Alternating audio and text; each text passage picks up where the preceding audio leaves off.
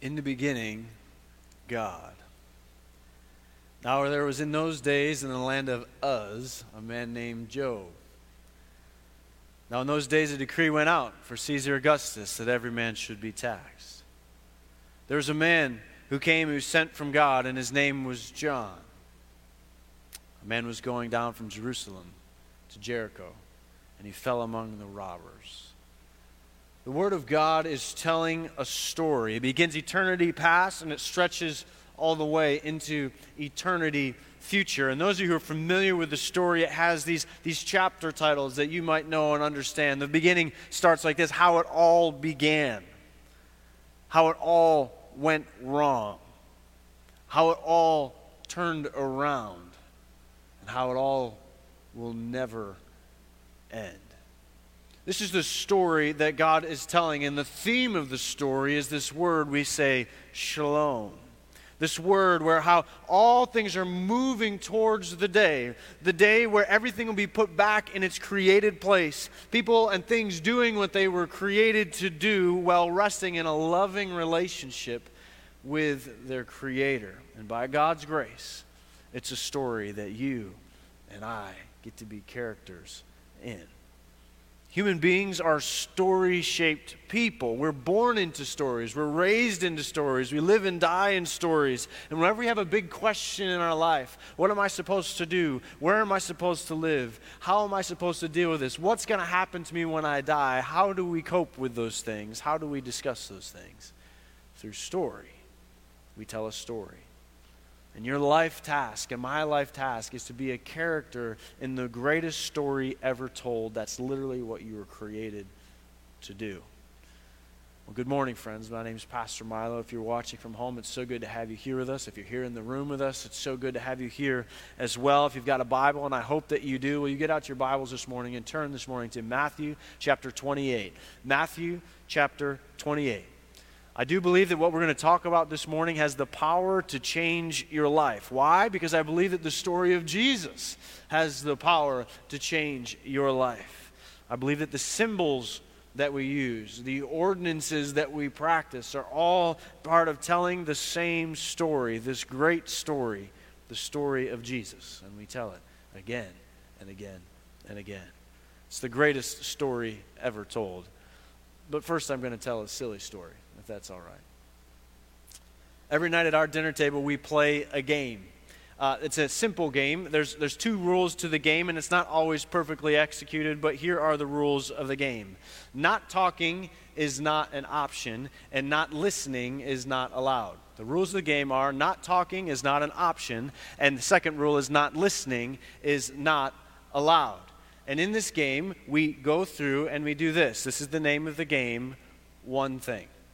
That's it. Say one thing, talk about one thing that happened to you. Tell us a story of one thing that happened to you today. And let me tell you what, when our kids aren't busy poking each other and they're not angry at each other, or if they're paying attention or listening, they're not cramming their face full of spaghetti, it actually goes pretty well. We have a conversation around the dinner table about what happened during the day. Elias, our youngest, he's in first grade. He always has something to talk about that has to do with some element of show and tell, what somebody brought in to school, and we don't know why it's exciting or important. And so he tells us about it, and we kind of nod and smile, and that's about it. Uh, my eighth grader, Hazel, just made the high school track team, and this she tells us stories about how the weird uh, high school boys on the track team, every time that they go out for a mile run or two mile run, it, all at once, all the boys take off their shirts. That's just what happens. They go for a run, they all take off their shirts. And so, as an aside, I need to share this with you. This is from according to weather.com. If you ever asked the question, what's the weather like in Buffalo, New York in April? It says this April is the spring in Buffalo. It's typically the sixth coldest month, coldest month of the year. Daytime maximum temperatures average a cool 53 degrees. Whilst at night, 35 degrees Fahrenheit is normal. It's not that hot, guys. There's no reason for you to be taking off your shirts. My, my daughter's in eighth grade. Stop taking off your shirts. Relax. My wife shared her one thing about a year ago, and it's a very interesting and, and unique story, worth me sharing it with you here uh, this morning. It was in the early days of COVID when we didn't really know how to interact with each other in this new world where we weren't sure of uh, the hand sanitizer stations or the six foot stickers on the floor when you go to the grocery store, how to interact and how to stay spaced away from each other. But you knew that you had to wear a mask when you entered the store. So, Erin's one thing was to tell the story about when she got to the grocery store. She entered the grocery store just behind a gentleman who arrived at the doors of the grocery store and did not have a mask. And so he stopped, grumbled for a minute, and turned and went back to the car, and that's all she thought about it. The man goes back to his car. And then she runs into the man again in the grocery aisle, the same man. She runs into him in the grocery aisle, and it becomes very evident that when he went back to the car, he didn't have a mask in his car either. And so, what he decided to do was to look in the back of his SUV, look at all the items that were in the trunk of his car, and fashion for himself a mask by which he would be able to enter the store safely. And so, he looked at the back of his car, he looked and he decided he needed something that could properly seal over his nose and his mouth to make sure that no matter what, no matter who he ran into, that he would not ingest the particulate in the air, uh, get himself uh, COVID uh, 19, and, and make himself and all of his family sick. And so he did this thing to make sure that he did not get COVID 19. He went in the back of his car and, and pulled out of his vehicle a shopping bag and put it over his head. So, this man, in order to make sure that he did not get sick from COVID 19, took a pla- literally took a plastic bag and put it over his mouth and over his nose. And that's who she runs into in the cereal aisle tries not to look at him in the eye because he looks absolutely ridiculous. Uh, she runs around the corner, laughs at him, and then finishes the rest of her shopping there at the grocery store. And then who, guess who, is steps right in front of her, kind of budges in front of her in line, just as she's about to push her cart through the checkout lane. It's grocery cart guy with a plastic bag over his head. You remember who I'm talking about, right? Yeah. So he goes to the checkout line, and now she makes eyes with the cashier who has got these big, crazy eyes like, What is going on with this man? and tries to act normal while she checks him out. And as he walks away from the register and then walks and goes out the door, the two of them burst into laughter because she says, I have never seen anything like that before. Absolutely absurd. All right. So, what about you? Look to your right, look to your left. I'm going to give you 30 seconds. What's one thing that happened to you? Tell someone the story. What's one thing on your mark, get set, go?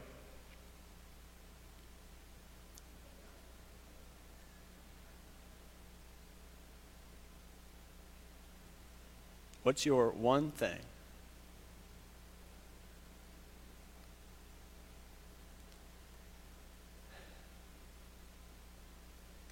You see, friends, our stories are actually from God. Our stories are from God. Stories are actually God's idea. God's the one who created story, or certainly the terms or the form of story, and made us into being story formed creatures. And He has chosen story to be the primary way by which we communicate with one another and present Him to His creation. It's all done through story. The Bible doesn't just contain stories, it is in itself a story that is being told. And how God has chosen to preserve for Himself that, that knowledge that is being, being preserved over generations is being told in the form of a story, generation after generation after generation. God is telling a story. And in that chapter, the chapter I said was titled How It All Turned Around. May I be more clear and say how Jesus turned it all around. We read these words from the Gospel of Matthew. I hope that you still have it open. Matthew, picking right up where Pastor Mario, who taught last week, where he left off with us. Matthew chapter 28, beginning in verse 16, reads like this Then the eleven disciples went to Galilee, to the mountain where Jesus had told them to go. When they saw him, they worshiped him, but some still doubted. Then Jesus came to them and said, All authority in heaven and on earth has been given to me. Therefore, go and make disciples of all nations, baptizing them in the name of the Father and the Son and the Holy Spirit, teaching them to obey everything I have commanded you, and surely I am with you always, even to the very end of the age. If you're a guest with us in the room, if you're watching online, this is week six for us in a sermon series called The Church Defined. And so, if we're going to do a sermon series here on the church defined, there's some things we need to cover. And last week, Pastor Mario looked at this passage and he, he really dove in to be able to say, while you are going, you need to make disciples. The key thing that the church needs to be about is making disciples. But while you are going, make disciples. While you are going and while you are teaching, make disciples of Jesus. And whether you are going across the street or across the ocean, our responsibility as the local church is to be making disciples of Jesus. Let me add to it this morning and make the additional point is while you are going, while you are teaching, and while you are baptizing, you need to be making disciples of Jesus Christ. This last one's a little bit different when we talk about baptism because baptism is a symbolic act. You see, baptism, when we describe baptism, we, we describe it in the ways like this. We call it, it's an outward expression of an inward change that has already happened in someone's heart. It's an outward expression of an inward change. It's a symbol.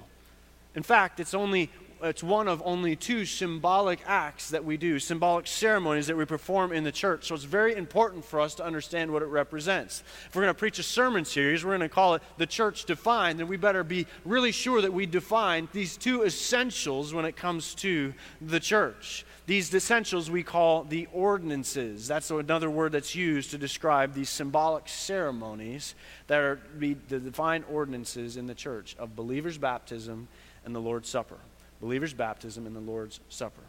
So, the first point I made for you this morning is this that stories are from God. Here's the second point our symbols tell God's story. Our stories are from God, and our symbols tell God's story. Just a moment ago, I called these ordinances. The word ordinance comes from a Latin word. It refers to something authoritatively ordained or commanded. So the ordinances are commanded or they are ordered by Jesus our Lord. All authority is given to me, it says here. All authority in heaven and in earth. And then he gives this commandment to be addressed to the church that, that this is what was ordained. This command that was to be done was to be baptizing. You see, the ordinances are always given to the church, not outside of the church. These ordinances don't belong to Congress. They don't belong to the legislator. They don't belong to the judiciary. They don't belong to the fraternity or some other type of civic organization. They belong to the church. The ordinances are always be practiced within the context of the local church. Now, many of you are listening, whether you're watching online or whether you're here in the room. It's, it's natural for our area. We come from a very uh, Catholic background or Catholic region where the Catholicism has a heavy influence on many of our lives. The Catholic Church and many Protestant churches as well, uh, they practice these ordinances of baptism and communion, but they use a different word. They call it something differently. They don't call it ordinances. They use these symbolic ceremonies and they call this word a sacrament. Have you heard that before? Sacrament. Where does that come from? Well, sacrament comes from a Latin word, sacramentum, which was usually originally used in the Latin form of Scripture. So, Scripture was originally written in Greek, it was translated to Latin, and in the Latin word, you have this sacramentum. The same word in the Greek, the same word is the word mysterion, or mystery. So it's describing, the sacraments are describing what happens, this mystery of God that was once hid hidden and is now revealed. It's made evident. This mystery is being revealed through the beauty of the gospel. So, what's the big deal? Is there a difference? What's the difference? Sacrament, mystery of God, ordinance, ordained by God. What's the difference? Aren't they both true? Well, the distinction was important enough, it was specific enough that when there was this decisive separation between the Roman Catholic Church and the Protestant Church during the Great Reformation, they made sure to use this distinction because they wanted to talk about it and they wanted to reject the sacraments because there are seven sacraments. Uh, including other ones that you probably are familiar with the sacrament of confirmation, or the sacrament of confession, or the sacrament of last rites. There are seven of those, but the distinction was going to be made by the Protestant church and there in turn the Baptist church and anyone else who would step away during that time to be able to say these two distinct ordinances were ordained or commanded by Christ himself. So these two practices are very specifically given to us in Scripture. The symbolic ceremony of baptism and the Lord's Supper are unique and different from anything else that we could do in the local church. Why? Because our stories are from God, and our symbols tell God's story. So turn in your Bibles, if you would, over to Colossians. Colossians chapter 2, beginning in verse 12. Colossians chapter 2, beginning in verse 12. Our stories are from God, and our symbols tell God's story. Having been buried with him in baptism, you have also been raised with him through your faith in the power of God who raised him from the dead. You were dead because of your sins and because of your sinful nature. It was not yet cut away. Then God made you alive with Christ. He forgave all of our sins. He canceled the record of the charges against us, took it away, and nailed it to the cross. Isn't that beautiful? See, baptism is this wonderful, this compelling illustration, this symbolic representation of what happens in the story that God is telling being buried with him, being raised with him. And now you were once dead, but now you are alive. See, when Jesus was baptized by John, what was the message that John, John the Baptist, what was the message that he was communicating to those who were coming out to the wilderness to be baptized? He said this message over and over again repent and be baptized. Repent. Turn from your sinful desires. Turn from the people who are keeping you separated from God. Turn from those things that are breaking the relationship between you and a holy God. Turn from those things, from those people, from those selfish ambitions. Turn from those things. And in the end, pursue after the one who is, uh, uh, pursue from those dead things and pursue the one who is alive. And Jesus, in a true act of humility, as a sinless man who had nothing to repent of, demonstrated for us. Not a repentance that he needed to be uh, uh, washed from the sins or, or change his life in that sense, but he was going to foreshadow what would happen to him and how his life would, that this would illustrate how his life and his ministry would go on, how he would die on the cross, how he would be buried in the tomb and how he would be raised again victorious on that resurrection morning. You see, Jesus was baptized to symbolize the story of God. Jesus would be baptized to symbolize the story that God was telling. So when you and I when we repent of our sins, when we turn our mind's attention, when we turn our heart's affection towards the things of God, turning away from our own desires, when we turn our eyes, when you turn your eyes on Jesus, the author, the finisher of your faith, you illustrate that, you symbolize that through believers' baptism. And this is why we don't baptize infants. You see, we, we dedicate infants. We had a child dedication last week, Mother's Day. We celebrated together how the church is going to come around. We are going to dedicate ourselves to raise our children in the admonition of the Lord. We do that, but we don't baptize infants because we believe that the person has to have an understanding, has to make a cognizant choice to be able to turn, repent from their sin, and pursue and turn to Christ. That's why it's called believers baptism. You see, when a person accepts Christ, they surrender their life to Christ, the first step of obedience is to turn and go and be baptized. In Acts chapter 2, in a sermon that Peter is delivering to a crowd of thousands on a day that historically now we look back and we call that day the day of Pentecost. The Apostle Peter, as he is talking and he's sharing the truth of the gospel to all who would listen, he shared that Jesus of Nazareth, that he had died on the cross, a sinless man, that he had been buried there in the ground, just like any other man, but he had been raised to life. Something supernatural had happened to him like no other man. He was now victorious over death itself. This was Jesus. This was the Messiah. This was the one that they'd been waiting for, the Savior of the world. And when the people heard this there, at Pentecost. It says they were cut to the heart. Said, What should we do, Peter? And he responded and he said, Repent and what? Be baptized. Be baptized, Peter tells them. Take your first step of obedience in this new life. Be baptized. Be baptized in order to tell the story to anyone who would come, anyone who would see you being baptized, anyone who would hear the story of you being baptized, to demonstrate externally the internal change that has happened within your heart within you through the resurrection power of the Holy Spirit, changing you from the inside out, you will be what? Buried in the likeness of Jesus Christ, raised to walk in newness of life. And this is why. This is why we choose baptism by immersion. We believe that Jesus was baptized and Jesus demonstrated for us immersion because it shows this going down into the water and the coming up out of the water, death coming to life. This symbolic act, this representation, the essential understanding of the glory of God and the epic story that the Bible is teaching us and telling us. Because our stories, they're from God. Our symbols are telling God's story. We are buried in baptism with the Lord in the likeness of his death. We are raised to life. In the Lord's Supper, we eat broken bread.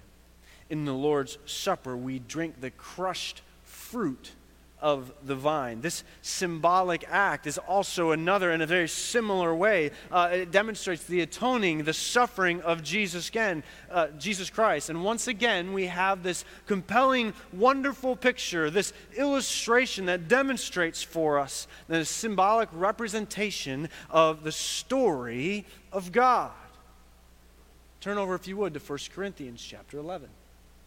1 Corinthians chapter 11.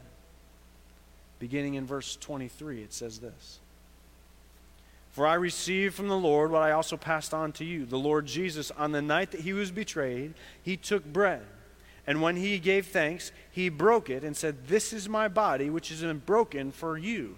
Do this in remembrance of me. 25. In the same way, after supper, he took the cup, saying, This cup is the new covenant in my blood. Do this whenever you drink it in remembrance of me. For whenever you eat this bread and drink this cup, you proclaim, you tell the world the story of the Lord's death until he comes. See the epic story being told? It's a magnificent thing that God has done in these ordinances. If we just remember and are clear about knowing what they are, they are symbols they are symbols. They do not give us salvation from our sin, but they do proclaim God's redemptive work and God's redemptive grace in our lives. They do not possess any magic in and of themselves, but they do dramatize the majestic truth of God's Word. They do not cleanse our hearts. When we are washed in the water, we are not cleansed from our sin in any way, but it does, it does that story exhibits Christ's marvelous atoning love. Baptism doesn't wash away sin. The Lord's Supper does not ingest or inject the Holy Spirit or, or Christ in us in any way when we participate in communion together. I have to clarify that. Once again, when we are told to do this in remembrance of me, Scripture is teaching us this is exactly how we are to perceive what communion or the Lord's Supper is. It's a sharing of a meal together, it's a remembrance, it's a memorial and consistent with the concept of believers' baptism, it's limited to those who have put their faith in Jesus Christ. The Lord's Supper, it's a memorial celebration by which the church remembers what Christ did on the cross to accomplish his salvation. Why am I making such a big deal about this? Again, with the clarity that we need to, to approach this with, understanding that we are coming from a Catholic context. There's much of that, that worship practices around us. This is an essential distinction that we adhere to as a church. You need to know the difference when we say these things. So, in the Roman Catholic Church, when we say that the Lord's Supper is a memorial celebration, that is not what they believe in the Catholic Church. They, they, they believe in something called transubstantiation. What that means is when the priest comes and prays over the elements, that the elements substantively change. Transubstantiation, that something changes in the elements in a supernatural way. that God Himself, Christ Himself, is actually dwelling in those elements when they take communion. It becomes the literal body, the literal blood of Christ that we are sharing together. We don't believe this. We don't believe this. And why not? Because we don't believe that it's consistent with Scripture. Because the Bible tells us, do this to remember me. The entire Lord's Supper, the, the table, the time of communion was there to be a time of memorial, a time of remembrance. Believers' baptism, Lord's Supper, they are ordinances. They are ordained by God to be symbols. They are to illustrate God's story, to help us remember. If you're ever in Boston and you climb up a specific hill there, you'll see a monument there at the top, the Bunker Hill Monument. It reminds us of the struggle that happened there during the Revolutionary War. If you're ever in Washington, D.C., you'll see a monument there at the end of the reflection pool. It's the Lincoln Monument. It helps us to remember the struggle of the Civil War. If you're here in Buffalo and you're in front of City Hall, you'll see what there at the center. You'll see this monument that is there, the McKinley Monument. It helps us to remember something. Inscribed there on the McKinley Monument, it says this about President McKinley the victim of a treacherous assassin who shot the president as was extending to him the hand of courtesy. That monument is there to remind us of the fragility of life, regardless of who you are. You may be the President of the United States, and your life may end in the blink of an eye.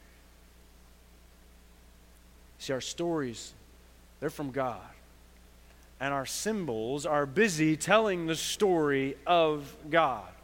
See, the Bible understands that stories are not only central to our faith, but they are the natural carriers of faith from one generation on to the next. The natural carriers of faith from one generation to the next. The people in the Old Testament are coached on this again and again and again. They are reminded of their master story and told to tell it and teach it again and again. The fact that these people of God were rescued out of the land of Egypt. Tell us again. Tell us again. Build rock monuments, they were told, in the Jordan River so that every time that you go past it, every time that you see that monument, you are reminded what God has done here. Hear the prophets. Hear the stories of God's faithfulness. Write the scriptures on the wall in Jerusalem as you rebuild so that you remember God's faithfulness in the past and you will see God's possibilities for the future. When God rescues you, when God heals you, tell the story. Psalm 102, verse 18 says this Let this story be recorded for future generations that a people not yet created may praise the Lord. You see, because someone lived out the story, and then someone else told the story, then someone else wrote down the story, and then someone else after that chose to repeat the story generation after generation after generation. And the story of God's love continues to, to be told to all of creation, every person every time. And you and I, we are the beneficiaries of this story, which prompts this question Are we going to be a generation that stops telling the story? Are we going to be the generation that does not pass the story on to the next generation? Let me bring you back to the dinner table for a moment. Do you remember the rules of the game? Not talking is not an option. Not listening is not allowed. Not talking is not an option. Not listening is not allowed. The name of the game? One thing. Tell me the story of Jesus. Tell me the story of Jesus. What's your one thing? What's your one thing that you can tell me about the story of Jesus? What's your one thing that you can tell me about the epic story that Scripture is teaching us again and again? What's your one thing that you can tell me about these symbols, these ordinances of baptism, of communion? What's your one thing that you can tell about Jesus?